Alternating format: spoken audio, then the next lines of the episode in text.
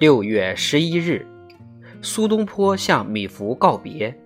十二日过江往镇江去，在这个地区，他特别受人欢迎。到此等于还乡。诗人已自海外归来，即将到达的消息立刻传开。百姓有数千之众站在江边，打算一看这位名人的风采。一般都传说他要做中书要员，执掌朝政。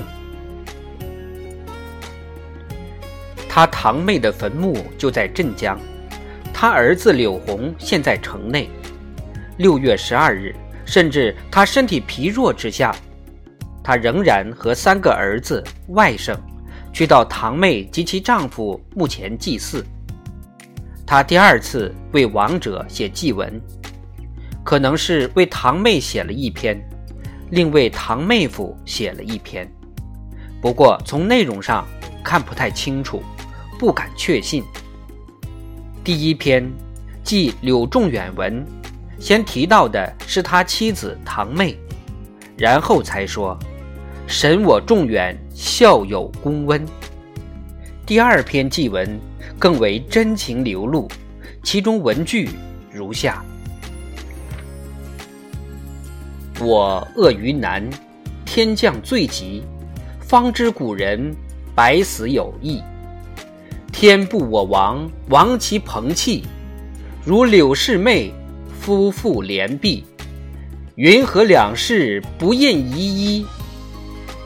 我归自南，宿草在邑，枯堕其木，泉壤咫尺，红也有力，气贯金石。我穷且老，似旧何意？第二天，客人去看他，发现他侧身面壁而卧，哽咽抽搐，竟至不能起床接待他们。来访的客人之中有已故的宰相苏颂之子，以为苏东坡是他的亡父而哭。苏颂。王时年八十二岁。苏颂家虽然与苏东坡同姓，却不是同一省级。苏东坡与苏颂相识已有三四十年，但若是说他听说老友之死会伤心到如此程度，实难令人相信。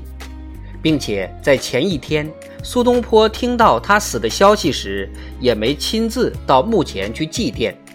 只是派长子苏迈去过，这种悲伤的原因，我相信必须从上面引证的祭文里去看。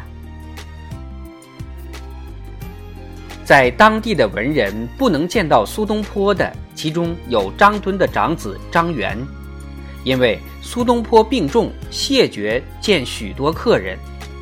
张敦一年以前也贬到雷州半岛去了。儿子正在前去探望他父亲的途中。当年苏东坡为主考官时，曾亲自以第一名取了张元，所以张元按一般习惯上说，应当算是苏东坡的门生。那是大概九年以前的事。张元知道他父亲对苏东坡的所作所为，也知道苏东坡这种人物随时有再度当权的可能。所以，他给苏东坡写了一封长七百字的信。这封信当然很难措辞，他说出不敢登门拜访的理由，并且很坦白地说，是因为他父亲的缘故。他曾踌躇再三。他很委婉地提到，苏东坡若有辅佐君王之时，一言之威，足以决定别人的命运。张元生怕苏东坡会以他父亲当年失之苏东坡者，再失之于他父亲。他盼望能见苏东坡一面，或者得他一言，以知其态度。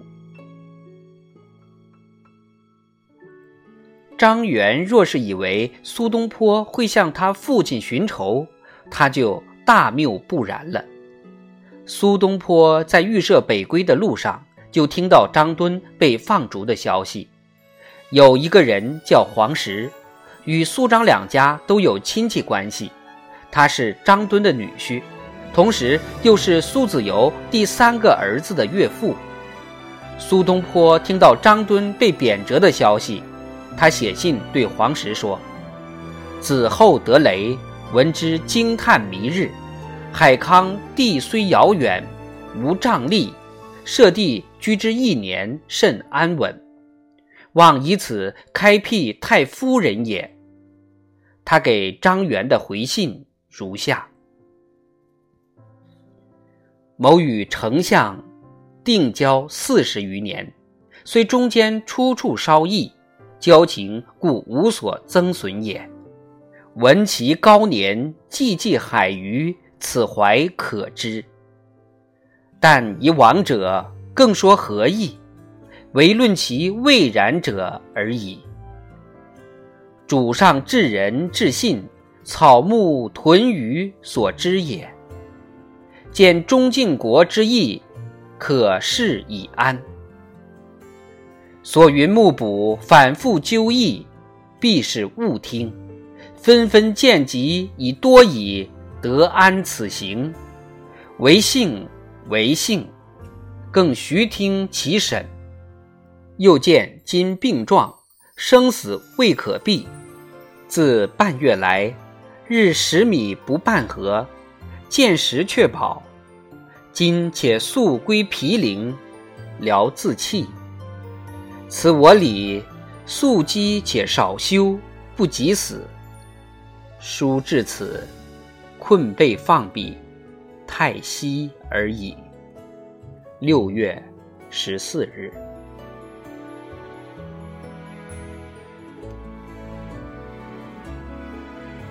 圣法兰西斯。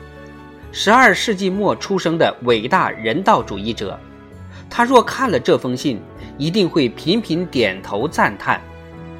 这一封信，连同他以前寄给朱寿昌反对杀婴恶俗的那一封信，还有他元佑七年给太皇太后上书求宽免贫民欠债的那一封信，可以算作苏东坡写的三大人道精神的文献。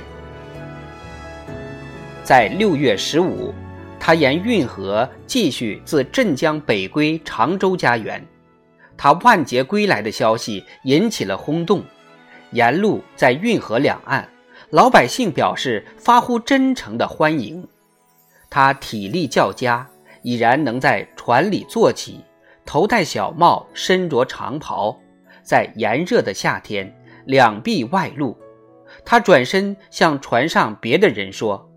这样欢迎，折杀人也。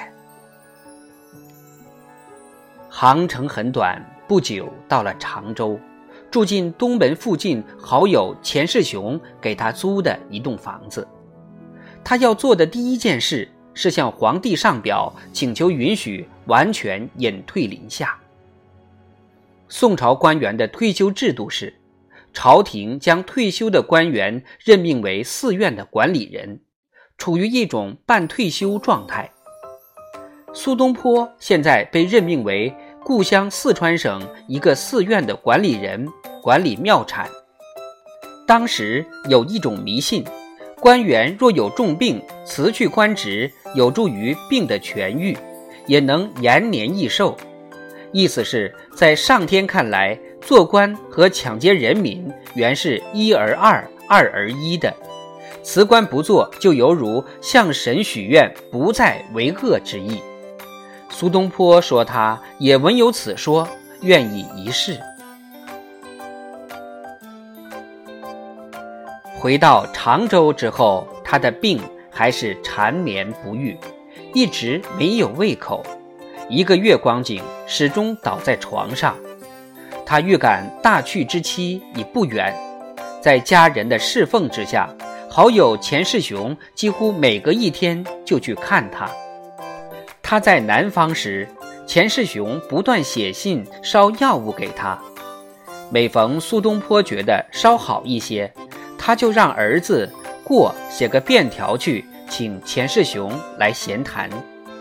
一天，钱世雄到时，发现苏东坡已不能坐起来。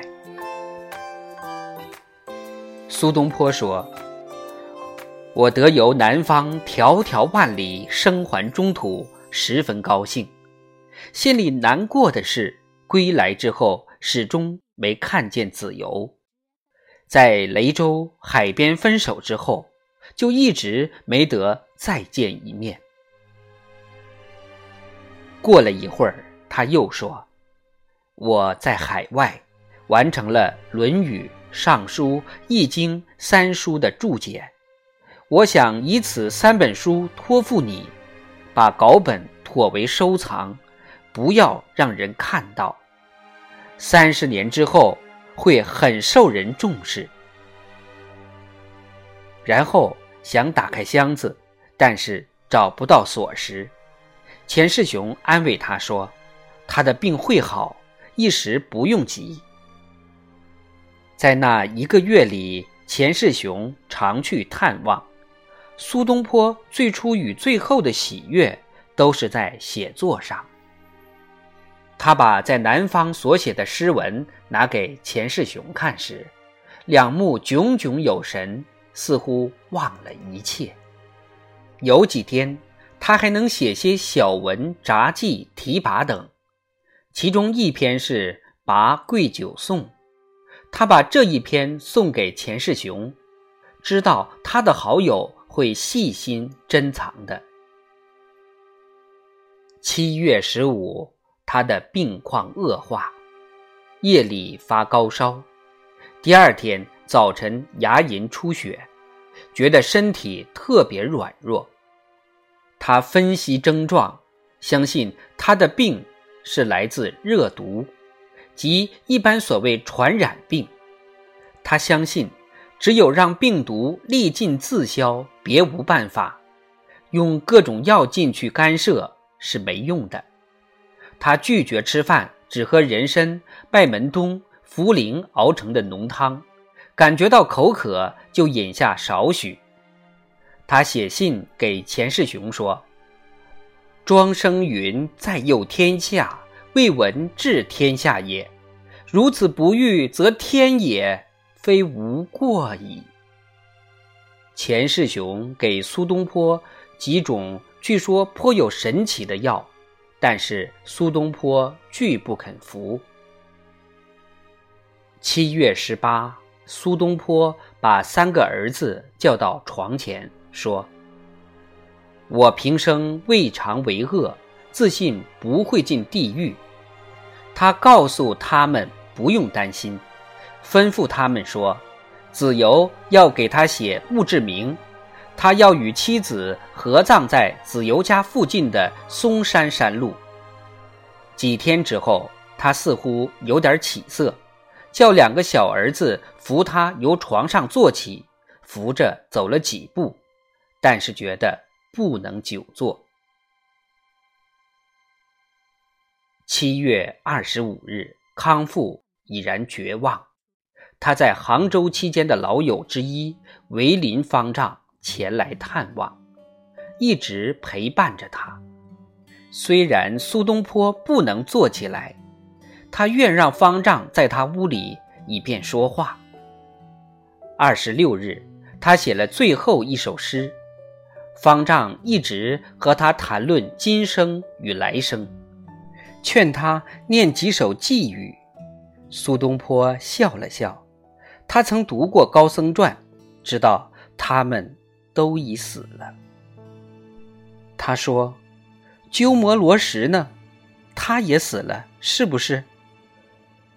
鸠摩罗什为印度高僧，在东晋来中国，独立将印度佛经三百卷左右译成中文。一般人相信。他是奠定大乘佛法的高僧，中国和日本的佛法即属于此一派。鸠摩罗什行将去世之时，有几个由天竺同来的僧友，正在替他念梵文咒语。纵然这样念，但是鸠摩罗什病况转恶，不久死去。苏东坡在《二十四史》中的《晋书》中读过他的传，依然记得。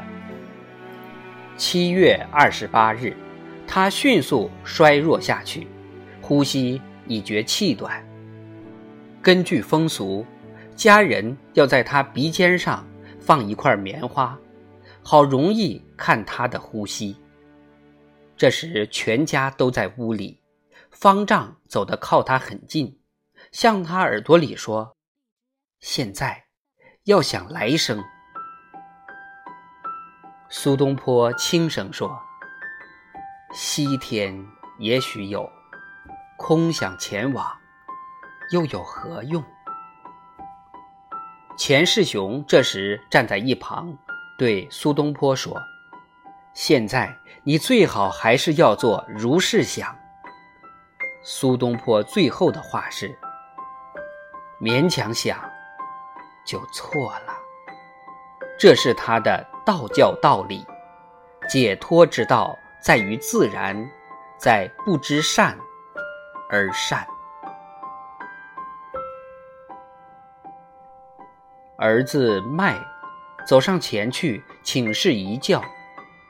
但是，一言未发，苏东坡便去了，享年六十四岁。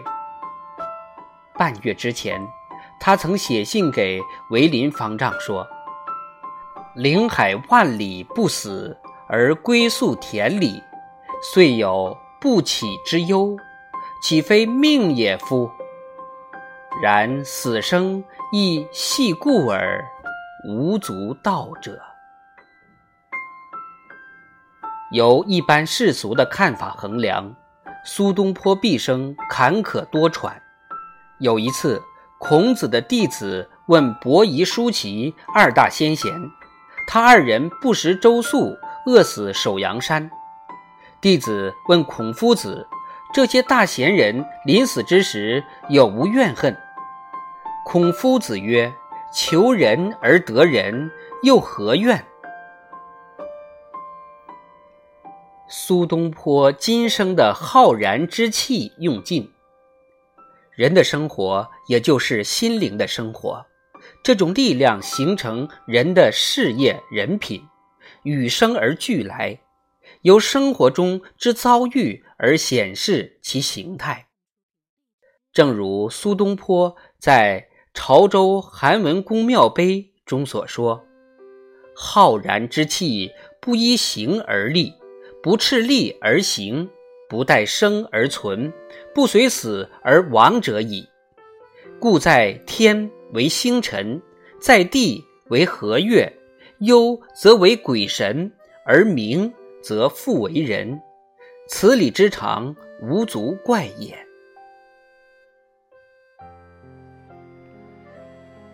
在读苏东坡的生平时，我们一直在追随观察一个具有伟大思想、伟大心灵的伟人生活。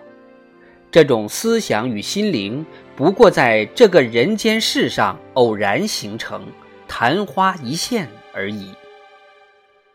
苏东坡已死，他的名字只是一个记忆，但是他留给我们的，是他那心灵的喜悦。是他那思想的快乐，这才是万古不朽的。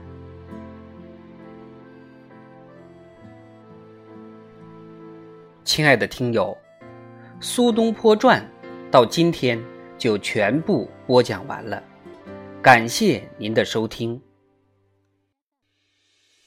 最后，让我们用苏轼的一首词来结束。今天的播讲，《定风波》，莫听穿林打叶声。宋·苏轼。三月七日，沙湖道中遇雨，雨具先去，同行皆狼狈，余独不觉。已而遂晴，故作此词。莫听穿林打叶声，何妨吟啸且徐行。竹杖芒鞋轻胜马，谁怕？一蓑烟雨任平生。料峭春风吹酒醒，微冷，山头斜照却相迎。回首向来萧瑟处，归去，也无风雨也无情